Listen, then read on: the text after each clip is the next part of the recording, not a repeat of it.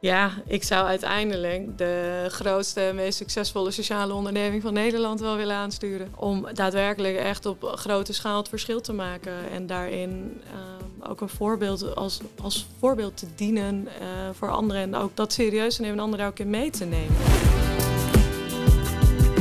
Welkom bij Aan het Werk, een podcast van de ABU. Mijn naam is Joop de Boer, adviseur publiek-private samenwerking. In deze serie zal je horen hoe uitzendorganisaties en publieke organisaties de handen ineen slaan om mensen die niet makkelijk de weg naar de arbeidsmarkt vinden hierin te begeleiden.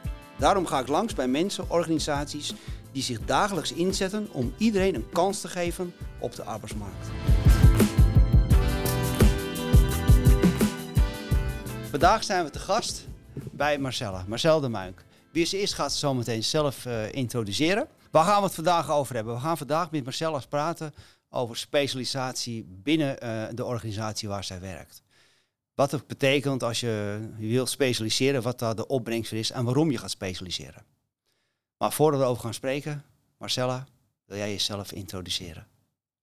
Jazeker, Joop. Nou, ik ben uh, Marcella de Muink. Ik ben werkzaam bij Olympia. Ik ben begonnen halverwege 2015. Uh, na mijn studie Sociaal-Culturele Antropologie. Um, zoals bijna elke afgestudeerde zat ik ook met de vraag, ja, en nu? um, en toevallig kwam ik terecht uh, via een vriendin uh, bij uh, de uitzendbranche. Toen in gesprek gegaan met, met Olympia en dat voelde eigenlijk meteen heel goed. Een hele ondernemende organisatie met heel veel ruimte voor creativiteit en eigen ideeën. En nou, zodoende daar dus ook begonnen uh, als interstudent. En uiteindelijk uh, daar vanuit die rol uh, mooi door kunnen groeien naar mijn huidige functie. En ehm, ja, daar ben ik echt mee als een vis in het water. Dus eh, hoe ik mezelf zou moeten beschrijven als een, denk een bevlogen antropoloog die in de commerciële branche haar plek heeft gevonden. Mooi. Je zegt heel veel, maar er zit ook veel dieper zit dat. waar komt die bevlogenheid vandaan? Waarom ben jij zo betrokken bij, bij zo'n doelgroep breed? Waar, zit dat, die diepe betrokkenheid voor jou?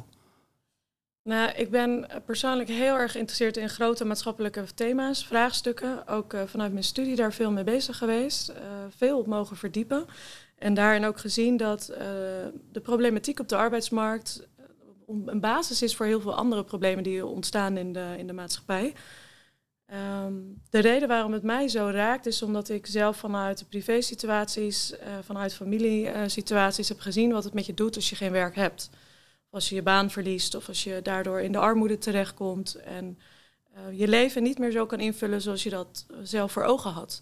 En dat doet pijn om dat te zien. Met name omdat het vaak niet ligt aan de motivatie van die personen, maar gewoon een gebrek aan kansen uh, of gebrek aan deuren die openstaan, uh, mensen die je zien voor wat je waard bent. En ik wil graag die persoon zijn die de ander wel ziet voor wat ze waard zijn.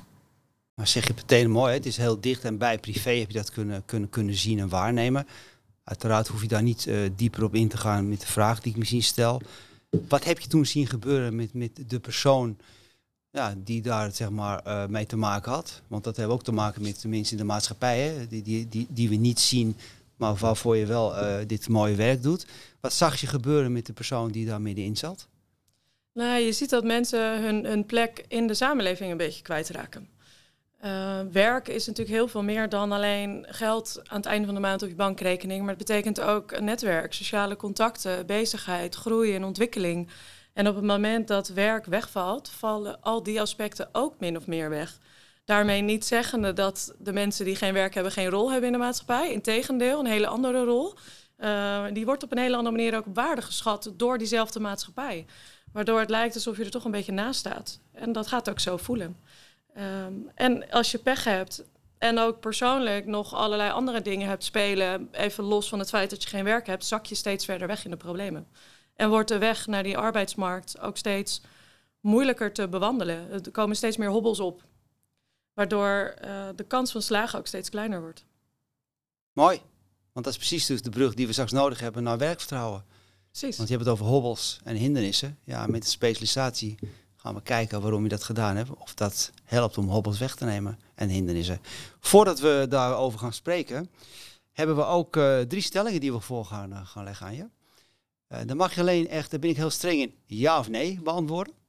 Als we klaar zijn met de podcast, het einde van het gesprek, mag je erop terugkomen. Mag je ze toelichten, als je dat zou willen. Drie stellingen voor je. Ehm, PPS is zinloos. Nee. Het is een zegen dat we doelgroepen hebben. Ja. Subsidie is een lokmiddel binnen PPS. Ja. Mooi. Komen we straks op terug. Werkvertrouwen, hebben we het al over gehad. Dat is ontstaan. Om bij het begin te beginnen. Je zei het zelf al, dat is ongeveer vijf jaar geleden. Ja, zo'n acht jaar geleden ben ik dan begonnen bij Olympia. En zo'n zeven en half jaar geleden begonnen met vraagstukken binnen het sociaal domein. Vanuit social return verplichtingen op contracten die Olympia zelf heeft.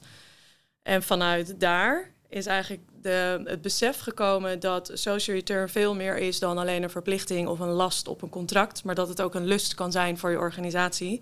Die veel meer waarde toevoegt dan dan enkel een onderdeel van een contract invullen.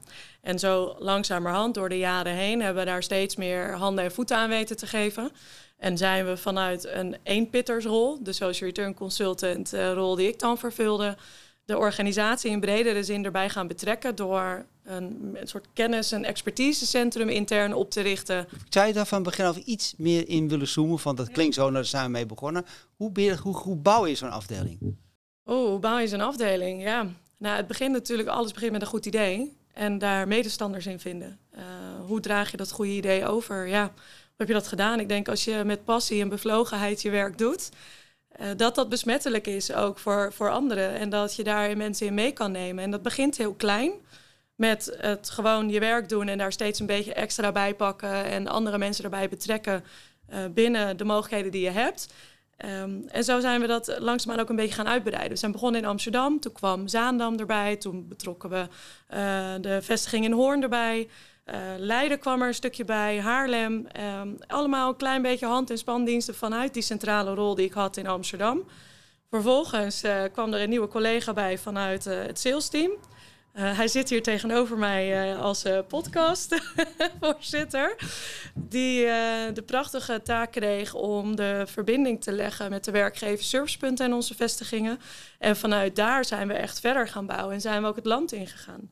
En toen hebben we echt het expertisecentrum kunnen bouwen, wat ten dienste stond aan al onze vestigingen om, om kennis over te dragen over hoe werk je nou samen met de publieke partners hoe bemiddel je succesvol werkzoekenden naar de functies die wij beschikbaar hebben? En hoe hou je ze dan vervolgens ook aan het werk op die functies? Nou staat uh, werkvertrouwen, hè? dan zijn we een goede vijf jaar, dat staat echt degelijk binnen de organisatie. Wat is het hogere doel daar echt van? Wat zit er nou echt het grote doel? Dat is, nou, dat, dat is het ultieme waar we naartoe willen groeien. We hebben ons doel, wat we ons hadden gesteld een paar jaar geleden, al bereikt. Dus we moeten eigenlijk nog een nieuw doel formuleren. Wat was dat doel? Ja, wij wilden ons uh, laten certificeren voor de prestatieladder socialer ondernemen. En wij gingen daarvoor uh, voor de hoogste treden die haalbaar is zonder sociale onderneming te zijn, treden 3.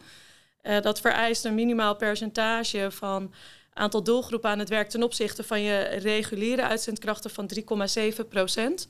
Wij hadden die gezet op 5 procent. Voor dit jaar hadden we hem gezet op 7,5 procent. Maar we zitten al op 10 procent. Dus 10% van alle uitzendkrachten uh, die voor ons werken, van alle uren, uitzenduren die worden gewerkt, wordt ingevuld door mensen vanuit één van de kwetsbare doelgroepen. Komt dat mede dus dat je bent gaan specialiseren intern? Is omdat je dus vanuit werkvertrouwen zeggen we hebben echt een specialisme dat daardoor ook die groei zo nou, eigenlijk hebt kunnen laten accelereren? Zeker, ja. Ja, ja ik denk dat dat uh, bij, ja, Absoluut. Kijk, aan de ene kant uh, moeten we ons ook niet zelf te veel succes toeschrijven, denk ik. Want, Waarom niet? Nou, omdat onze vestigingen zelf ook een hele grote rol hebben in het bemiddelen eh, van kwetsbare doelgroepen naar hun functies die ze beschikbaar hebben. Uh, wij hebben daar uiteraard wel een rol in, maar ook heel vaak op de achtergrond. Het feit dat we er zijn, het feit dat ze bij ons hulp kunnen inroepen, dat de kennis en de expertise er is als het nodig is, creëert waarschijnlijk al een bepaald soort gevoel van vertrouwen in al onze vestigingen waardoor ze dit gewoon durven. Ze maken er niet eens altijd gebruik van. Want niet iedereen die is uh, gestart vanuit een uitkeringspositie of vanuit een doelgroep banenafspraak is via werkvertrouwen gekomen. Nee, het is uiteindelijk, het is nu al een olievlekspreiding in onze organisatie geworden. Kun je iets vertellen over de samenwerking met publieke partners? Nou ja, um, het, het, kost in het begin best wel veel tijd om de relatie te bouwen. Een, een, relatie bouw je ook niet met een enkele afspraak en dan zeggen, joh, wij zoeken mensen, maakt niet uit, gewoon mensen uit de spreekwoordelijke bakken. Uh, hier hebben wij vacatures. Dus vanuit het eigenlijk het ouderwetse transactioneel handelen met ik leg een vacature neer en jij levert mij mensen, daarmee ga je het niet redden. Dus je moet ook vooral laten zien wie je bent en waarvoor je staat. En dat je, zegt wat je doet en doe wat je zegt. Uh, werkvertrouwen, creëer ook die band onderling. Um, publieke partners moeten er ook op vertrouwen dat je zorgvuldig omgaat met mensen waarmee zorgvuldig omgegaan dient te worden. Um, en ja, dat, dat gaat in sommige gevallen gaat dat heel goed. En kan je die vertrouwensband ook echt bouwen. We hebben behoorlijk wat gemeentes, uh, werkgeversservicepunten, maar ook bijvoorbeeld het UWV met wie we een hele goede samenwerkingsband hebben. En dat gaat dus ook heel succesvol. Er zijn ook regio's, en daar moet ik ook eerlijk in zijn, waarbij dat wat moeizamer verloopt, omdat daar bepaalde beeldvorming nog heerst, ook uh, vanuit de uitzendbranche naar de publieke dienst en van de publieke dienst naar de uitzendbranche toe. En dat daar echt nog wel wat vooroordelen in de weg kunnen zitten. En daar zijn we dan ook wel hard op aan het werk om dat ook weg te nemen in die regio's. Kun je wat vooroordelen benoemen?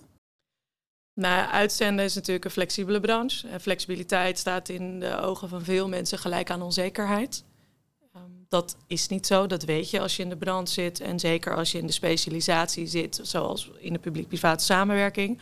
Dan weet je dat je dat op een andere manier inricht, juist om te borgen dat mensen zekerheid ervaren en ook krijgen. Um, maar goed, die beeldvorming is er wel. En daar kan je niet voor weglopen. Als je dat, eh, dat probleem moet je ook daadwerkelijk benoemen, wil je het kunnen aanpakken. En andersom um, uh, zie je dat de uitzendbranche publieke diensten vaak te langzaam vindt werken. Ofwel niet betrokken zijn. Uh, ze weten toch niet wie er in de bakken zitten. Uh, we hebben er niks aan. En dat is ook niet waar. En hoe, hoe, hoe neem je die belemmeringen weg met elkaar? Ja, want dat zijn ook belemmeringen in, in, de voortgang. Op welke manier ga je met de publieke diensten en de private diensten samen onderling, hoe ga je dat samen aan om te kijken? Want je hebt allemaal vooroordelen over elkaar. Hè? Je, je benoemt ze al. De ene zegt jullie zijn traag, de ander zegt veel te snel, verwachten te veel, flexibel, mensen gaan er weer snel uit. Hoe ga je er toch voor zorgen dat je dat borgt? Want ja, je bent succesvol. Je zegt net zelf, je hebt een hele goede samenwerking uh, met UWV. Volgens mij heel erg goed als je naar de ranking kijkt. Hè? Ik bedoel, dat kunnen we ook gewoon benoemen. Voor mijn door werkvertrouwen zijn jullie de grootste werkgever bij het UWV. Nog steeds. Nou, dat is, dat is niet voor niks. Dat gebeurt ergens. Dan snap je elkaar taal. Ja. Maar je spreekt toch allebei een andere taal. En toch is het zo succesvol. Ja. Hoe heb je dat voor elkaar gekregen? dat daar geen miscommunicatie is en daar geen ruizen zit. Want anders kun je niet zo groeien. Nee, ja, um, en dat heeft alles te maken met tijd en luisteren naar, naar de ander ook. Openstaan voor de visie en de werkwijze van de ander, maar ook de beweegredenen, het hoe en waarom mensen doen wat ze doen. Um, dat vinden wij prettig als mens om iemand tegenover ons te hebben die daar geïnteresseerd in is, maar dat vindt de ander ook. En het werkt net als met iedere andere relatie. Als je je voor elkaar afsluit, dan zie je elkaar niet, hoor je elkaar niet. Stel je voor elkaar open, dan kan je ook naar elkaar toe bewegen. Dus ik denk dat het succes zit in de communicatie. En ook in het, het repeterend communiceren. Dus niet uh, eenmalig iets uh, roepen en dan verwachten dat de wereld verandert. Het is een, een langzaam proces. Uh, maar als het staat, dan staat het ook goed. Want alles wat snel gaat, is wellicht ook een beetje kwetsbaar. Het is niet goed, de groef is niet goed ingesleten. En ik kan wel eerlijk zeggen dat met bepaalde publieke partners de groef goed is ingesleten. We weten wie er tegenover ons zit. Um, je snapt elkaar, je gunt elkaar ook wat. Uh, je begrijpt dat er bij de publieke dienst ook vaak politiek achter zit, uh, publiek geld. Um, iedereen vindt er wat van. En dat moet ook, want het is publiek geld. Het is van ons allemaal, dus we mogen er ook allemaal wat van vinden. Uh, het is niet aan mij om te beslissen wat zij moeten doen. En ondanks dat de uitzendbalans natuurlijk nog wel eens een grote broek aantrekt, want wij gaan het allemaal wel oplossen, um, heb je die gewoon niet. Je kan het niet alleen, je moet het met elkaar doen. Natuurlijk nog een belangrijke partij in, publiek-private samenwerking. Daar hebben we het net over gehad. Werkvertrouwen is natuurlijk een belangrijke schakel met de publieke diensten. Maar dan heb je natuurlijk ook nog gewoon je opdrachtgever of je inlener, hè, waar jij je, je kandidaat plaats. Hoe ga je daar de samenwerking mee aan als je dus binnen sociaal domein uh, navigeert? Want ja, er is altijd ook nog steeds daar een voordeel over. Nou, dat, dat weten we goed van elkaar. Hè? Mensen vanuit een uitkeringspositie, helaas toch nog vaak hoor je van, die zullen wel wat markeren. Of die hebben een rugzakje. Dus niet iedere opdrachtgever staat zomaar ervoor open. Hoe ga je dat dan met, met, met je opdrachtgevers? Want jullie zijn heel succesvol. Heel veel mensen uit WW worden succesvol naar prachtige banen begeleid, zelfs duurzaam. Hoe neem je daar je opdrachtgevers in mee? Ja, in het begin, dat is dus wel een interessante vraag. In het begin hebben we dat helemaal niet zo heel veel gedaan ook. In het begin uh, hebben wij heel erg nauw samengewerkt met onze vestigingen. Dat is, eigenlijk, dat is eigenlijk onze, onze klant, onze interne klant. Zij zijn de vacaturehouders, uh, zijn voor ons de vacaturehouders. Dus we moeten vooral hen zien te overtuigen van de toegevoegde waarde van de doelgroepen die we bemiddelen. Um, en om ze ook vervolgens gewoon eenvoudig te kunnen laten instromen bij onze opdrachtgevers. Het is denk ik ook een misvatting om te denken dat de meeste mensen die nu aan de zijlijn staan niet gewoon mee zouden kunnen doen. Wij hebben laten zien dat deze mensen gewoon normaal mee kunnen doen. Zij kunnen gewoon normaal instromen. Zeker op de instroombanen, de zogeheten broodbanen, die toch wel veel ook bij de uitzenders liggen. Kijk, Olympia is gespecialiseerd in de, in de sectoren logistiek, klantencontact en productiewerk. Ehm, dat zijn hele mooie instroomfuncties die daarin zitten. Daar hoef je geen universitaire opleidingen voor afgerond te hebben of allerlei ingewikkelde certificaten te hebben behaald. Vanuit uh, de coronaperiode hebben we bijvoorbeeld gezien dat bij een van onze grote opdrachtgevers die uh, personeel zocht voor de corona-afsprakenlijn, voor het inplannen van afspraken, dat we daar heel goed mensen op konden laten instromen zonder dat we per, per, definitie aan de voorkant daar afspraken over hoefden te maken. Want het was namelijk al instroomwerk, een zogeheten opstapbaan. Moet je daar per se afspraken over maken? Ik vind van niet. Als iemand gewoon passend is, te matchen valt op basis van de competenties en de motivatie, dan is het al oké.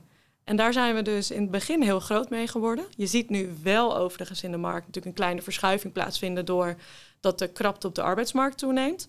En daarmee ook de problematiek in de doelgroepen die nog beschikbaar zijn wat complexer wordt. Want de, de meeste mensen die eenvoudig hun weg naar werk vinden met of zonder een klein opstapje of hulp van, een uitzender, uh, zijn veelal aan het werk.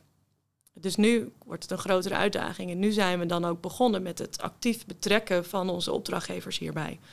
En uh, daar hebben we natuurlijk een aantal hele mooie voorbeelden van waarbij het heel goed gaat. Maar ook genoeg voorbeelden waarin dat toch wel wat meer uitdaging Kun je is. twee voorbeelden noemen waar het goed gaat en waarom het goed gaat?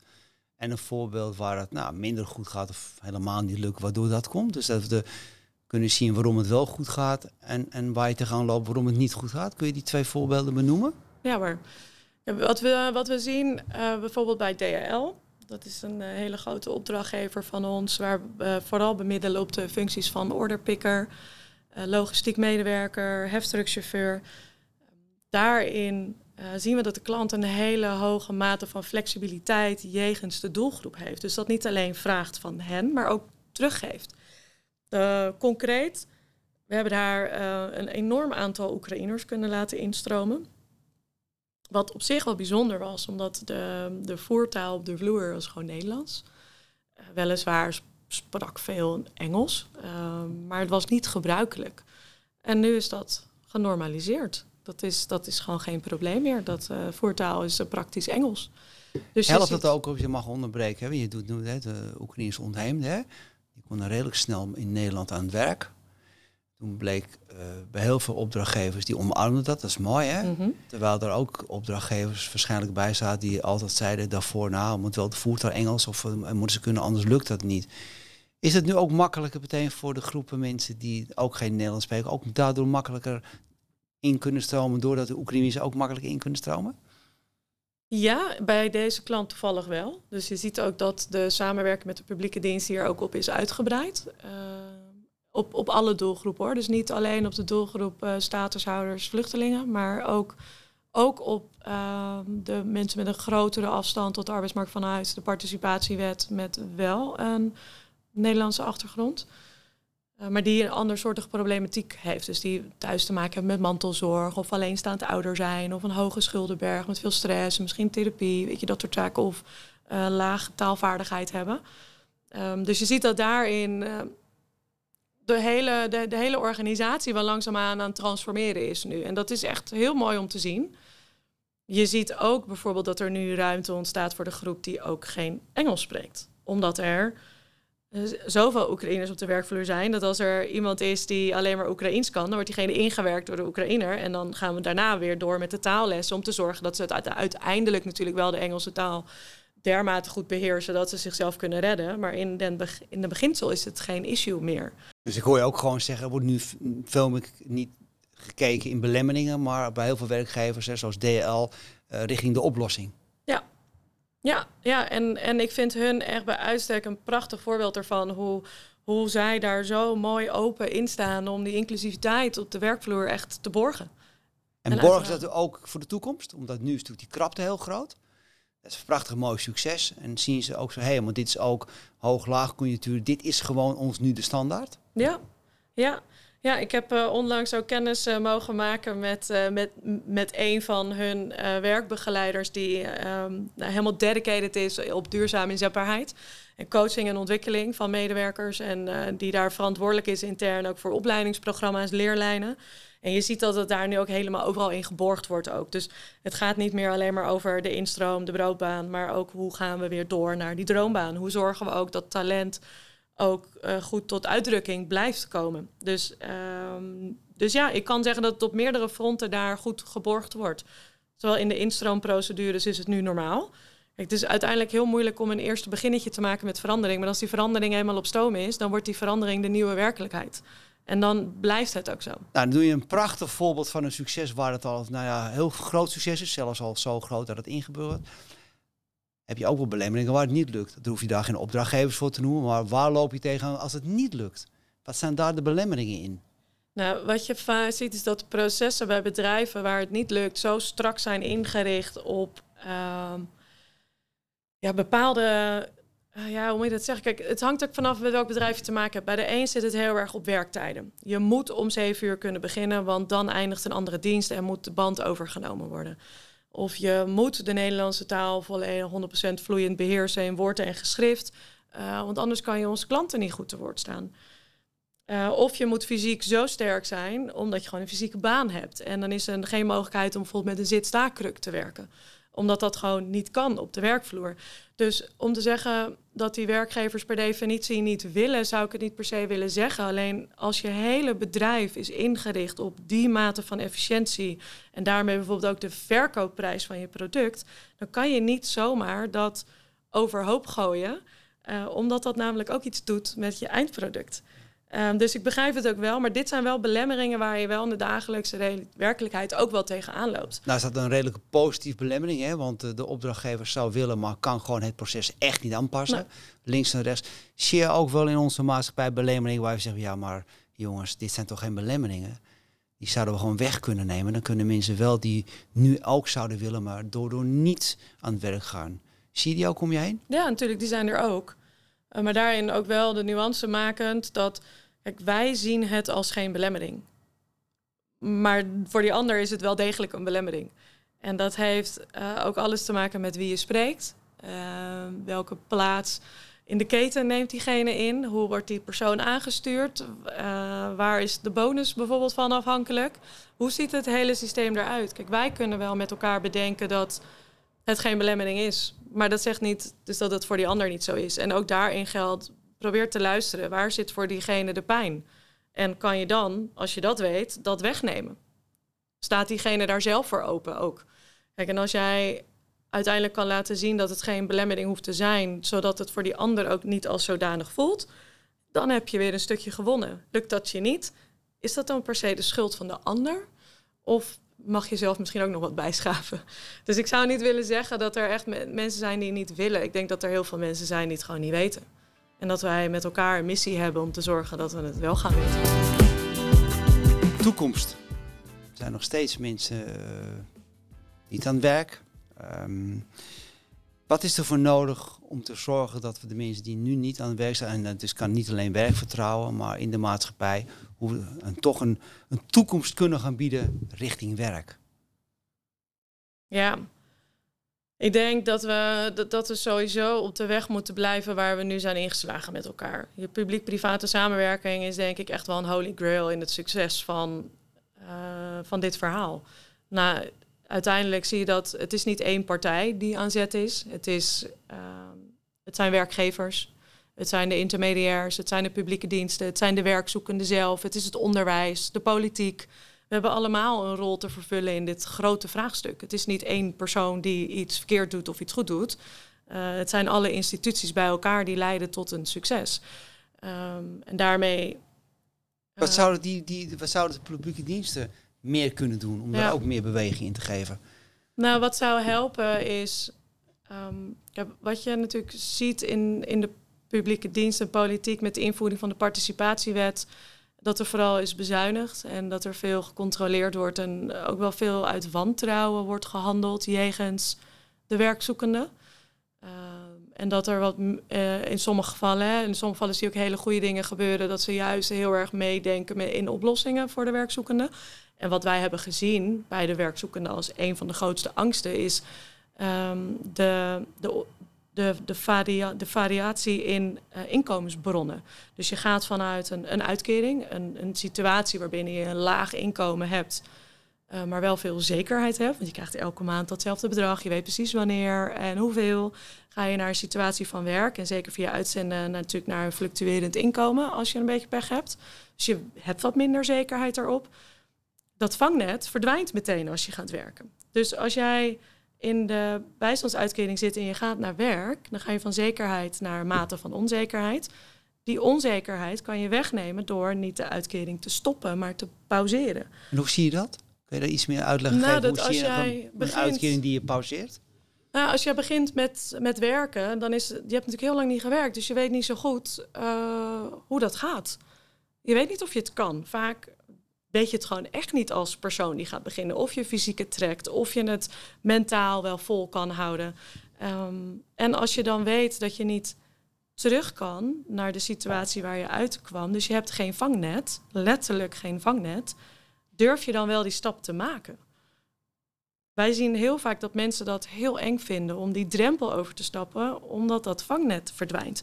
Dus als je een uitkering kan pauzeren, daarmee stop je wel de betaling van de uitkering, maar maak je het eenvoudig om hem weer te activeren als hij nodig is. En zit, ben je dus niet gehouden aan een aanvraagperiode waarbinnen je dus geen inkomsten hebt. Maken jullie dat bespreekbaar? Jullie hebben goede banden hè, met de publieke diensten. Dat, dat werken ja. nauw samen. Bespreken jullie dat ook? Kijken Zeker. jullie of daar mogelijkheden in zijn? Ja. Ja. hoe wordt daarna gekeken met dit soort, soort ja, toch mooie voorstellen, mooie ideeën? Ja, op zich heel int- eh, in sommige gevallen vinden ze het heel interessant uh, gedachtegoed. Um, bijvoorbeeld de gemeente Amsterdam zijn we daar uh, mee in gesprek nu. Ook vanuit onze samenwerking met een lokale stichting daar, Stichting Studiezalen. Uh, waarbij we merken dat in de doelgroep die daar wordt bediend, dit een heel groot vraagstuk is. Om die drempel over te stappen van niet werken naar wel werken. En de gemeente Amsterdam uh, staat er ook voor open om dit gesprek ook aan te gaan. Het is nu nog wel maatwerk, dus we moeten dat wel per individu moeten we dat bespreekbaar maken. Het zou denk ik enorm helpen als dit gewoon standaard is. Dat je de eerste drie maanden, of misschien zelfs wel de eerste zes maanden, hem gewoon pauzeert. Dat het eenvoudig weer terug kan vallen. Ik denk dat je daarvoor heel veel mensen een hele groot hoofdpijndossier uh, wegneemt voor ze. Dat je echt een hele hoop stress ook voor ze wegneemt van die onzekerheid. Mooi creatief denken. Ja. Hoe je dat doet. Voordat we de afronding gaan, we hebben nu eigenlijk een hele traject een beetje doorlopen. Hè, van werkvertrouwen, van hoe je gestart bent, hoe het gegroeid is, hoe jullie je in de markt neer hebben gezet, de samenwerking, de successen, ook wel de belemmeringen. Allerbelangrijkste natuurlijk de duurzaamheid, ook voor de kandidaat om aan het werk te zijn. Hoe zien jullie ook de groeiende duurzaamheid? Even los van dat de markt hè, wellicht een beetje meespeelt. Maar als die niet zo zijn en hoe jullie het inzetten, blijven ook, zie je ook de duurzaamheid van werken, ook, ook groeien in de manier van werken van jullie vanuit die specialisme voor de kandidaat? Zeker, ja. Ja, wij hebben dat standaard opgenomen in onze werkprocessen. Dus als iemand uh, van, van wanneer iemand solliciteert tot aan zes maanden daarna weten we eigenlijk op welke stappen we gaan inzetten al. Dus als iemand uh, start met zijn dienstverband, dan weet hij dat hij binnen drie maanden gesprek krijgt over scholing en ontwikkeling. En dat betekent niet dat iemand uh, dat per se moet. Als iemand daar niet klaar voor is, dan staat diegene vrij om te zeggen: Ik ben er nog niet klaar voor. Dan schuiven we dat door. Maar er is standaard een gesprek over scholing en ontwikkeling. En daar is ook een budget voor beschikbaar om dat te realiseren. We werken daarvoor nauw samen met uh, Stichting Doorzaam, ons opleiding en ontwikkelingsfonds. Die jaarlijks uh, vele scholingsvouchers, ontwikkelbudgetten en uh, omscholingsvouchers beschikbaar stelt. Die zetten wij ook gericht daarop in. Zodat mensen ook een toekomstperspectief weer krijgen. Om, zoals een oud collega van ons ooit zei, van broodbaan naar droombaan. Ja, als wij, als wij, we, we moeten mensen zien als mensen en niet alleen maar als een soort economisch materiaal wat je inzet op een werkvloer omdat het ons goed uitkomt. Uh, maar we bieden mensen een kans om in te stromen op de arbeidsmarkt. Het is aan ons de plicht om te zorgen dat ze ook doorstromen en uiteindelijk een goede plek vinden die bij hun past. Alleen op die manier kunnen we eerlijk met elkaar het gesprek voeren, ook over van, ik snap dat je een droombaan hebt, maar dat is nog een lange weg te gaan. Laten we hiermee beginnen en samen de pad voor je uitstippelen. En dan lopen wij naast je om daar te komen. En dat is voor mij de ideale situatie. Dat iemand dan na één jaar of na twee jaar of na drie jaar, misschien na zes maanden al, zolang als iemand nodig heeft, daarnaast te lopen om hem dan vervolgens over te geven naar de plek waar die hoort. Of dat nou bij ons is, bij een andere vestiging, een andere klant, in vaste dienst, dat maakt me allemaal niet zo heel veel uit. Dat is aan die persoon zelf. Het is aan ons om gedurende de tijd dat hij er is, goed voor diegene te zorgen. Hoi. Ik, ja, je bent ontzettend gepassioneerd in wat je doet. We hebben toen gehoord waar het vandaan komt, hè, omdat je het privé dichtbij gezien hebt wat dat met mensen doet. En dat wil je gewoon eigenlijk niet toelaten in de maatschappij. Zegt, daar ga ik maar voor inzetten. Nou, daar heb je een heel prachtige afdeling voor opgezet, die, hè, die functioneert. Wat is nou nog jouw grootste, ik ga niet zeggen wens, maar je grootste droom? En van mij mag je groot dromen. Mm Ja, ik zou uiteindelijk de grootste, meest succesvolle sociale onderneming van Nederland wel willen aansturen. Om daadwerkelijk echt op grote schaal het verschil te maken. En daarin um, ook een voorbeeld als, als voorbeeld te dienen uh, voor anderen. En ook dat serieus te nemen en anderen ook in mee te nemen. Ik denk dat we als maatschappij dat we dingen samen moeten doen. Het gaat niet zozeer over mij. Het gaat over, over wat we met elkaar doen. En samen een organisatie bouwen die daadwerkelijk voor iedereen beschikbaar is. Dat, dat zou het allermooiste zijn, ja. Streven naar die ultieme inclusieve arbeidsmarkt. Nou, ik denk dat het een droom kan worden met jouw passie. Om het af te ronden die redelijk in de buurt van de realiteit moet gaan komen. We gaan terug naar de stellingen. Weet je ze nog? Nee, je moet me even helpen. Ik ga je even helpen. Stelling 1. PPS is zinloos. Ja, mijn antwoord was nee, het is zeker niet zinloos. Ik denk dat het de basis is voor het succes van de toekomst. Dus moet er gewoon altijd vanzelfsprekend gewoon zijn? Ja. ja. Oké. Het is een zegen dat doelgroepen er zijn. Ja. En niet zozeer dat we het definiëren als doelgroepen, maar met name dat diversiteit bestaat. Diversiteit zorgt voor andere zienswijzen, stimuleert creativiteit, brengt nieuwe oplossingen aan, zorgt voor vooruitgang. De laatste, over subsidie. Subsidie is een lokmiddel binnen PPS. Ik denk het wel. Uh, en, een, en een lokmiddel klinkt wel meteen heel negatief. Ik denk dat het uh, heel stimulerend werkt om ze, een aantal werkgevers over de streep te trekken, om er toch mee aan de slag te gaan. Om uiteindelijk te, in te zien dat publiek-private samenwerkingen en gericht werken met kwetsbare doelgroepen die in de basis misschien wat meer ondersteuning nodig hebben, daadwerkelijk ook van toegevoegde waarde zijn voor je organisatie. En dat het geen verliezenrekening is. Maar dat dat wel in de hoofden zo lijkt in het begin. En dat het dus kan helpen om daarin financiële ondersteuning te bieden, zeker. Ik wil je ontzettend bedanken voor je openheid en voor uh, dit mooie gesprek. Dank je wel. Bedankt voor het luisteren naar onze podcast. Binnenkort is er weer een nieuw gesprek tussen mij en een arbeidsmarktexpert te beluisteren. Je kunt je op deze podcast abonneren via Spotify.